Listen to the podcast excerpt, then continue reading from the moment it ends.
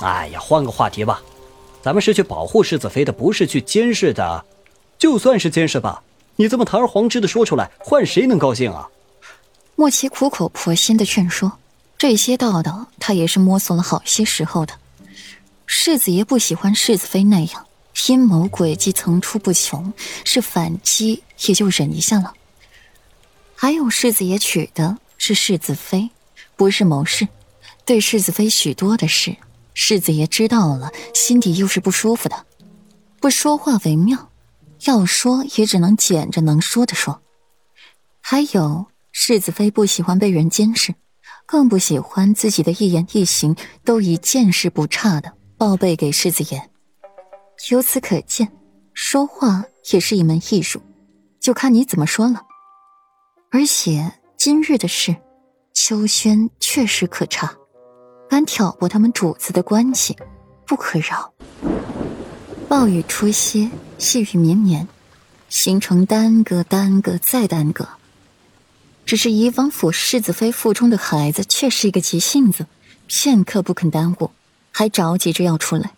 刚入夜的那一刻，羊水就破了，肚子就疼，阵痛不止。怡亲王府内，产房里传来了撕心裂肺的喊声。奴婢来来回回端着血水盆，淡淡的血腥味儿都要传出屋子，透露到外面去。屋子里呐喊声不断，撕心裂肺，听着就令人揪心。霍林也急，穿着里衣亵裤在院子里，夜风寒凉。此刻屋里女人痛苦的喊声已经摄去了霍林的三魂七魄。安侧妃在边双手合十，嘴里不停的念叨着。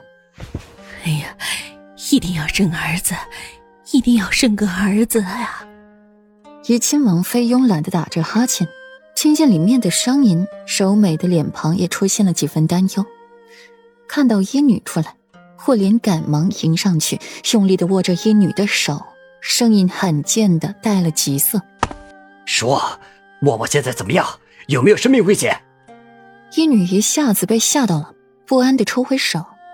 世子爷，世子妃现在很好，没有生命危险，只是阵痛而已，还没有到生的时候呢。面上恭恭敬敬的说着，心底却在腹诽：哪个女人生孩子不是这样啊？你纯粹就是瞎操心。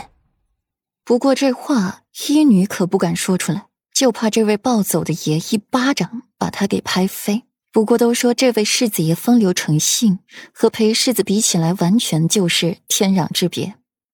不过看他今日的作为，倒是对世子妃蛮不错的，还知道关心世子妃的身体。琳儿，你快松手，产房离不得医女！怡亲王妃出声提醒，让霍林不要再缠着医女。霍林赶紧松手，还把医女往回塞。快！赶快进去！世子妃没生不许出来。世子妃什么时候生了再出来？这一个行为让人好笑又无奈。夜里的小雨不断的下，小雨珠落在府里三个主人的身上。一旁伺候的婢女连连回去拿了披风和斗篷来给三位披上，就怕着凉。一直持续到了夜半，屋子里依旧是没有消息，只有顾墨的声嘶力竭。屋里的血腥味儿浓重。世子妃，坚持住了！已经看见孩子的头了。世子妃，再用点力。稳婆一边揭开了被子看顾墨的情况，一边鼓励他。这都过去一晚上了，这现在连孩子的头都没有看到。听到稳婆的话，顾墨看了一眼屋外，看到一个高大的影子在门口，心里突然有了勇气。身体又恢复了一些力气，和稳婆打着配合。对，就是这样。世子妃坚持住，小世子很快就出来了。忙活一晚上，稳婆也是大汗淋漓。医女在旁给稳婆擦拭汗水。安侧妃是看中了顾墨腹中孩子的，生下来就是他的亲孙子。阿弥陀佛，老天保佑，佛祖保佑，菩萨保佑。一定要生下来呀！一定要生男孩，生男孩！佛祖保佑，佛祖保佑啊！